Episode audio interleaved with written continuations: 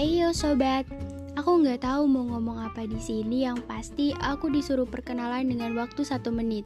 Baiklah, sekadar suara tidak terlalu penting untuk didengar karena isinya hanya suara seseorang yang suka bercerita dengan dirinya sendiri dan dengan beberapa orang. Itu pun hanya ketika dia merasa dia tidak bisa mendengar ceritanya sendiri.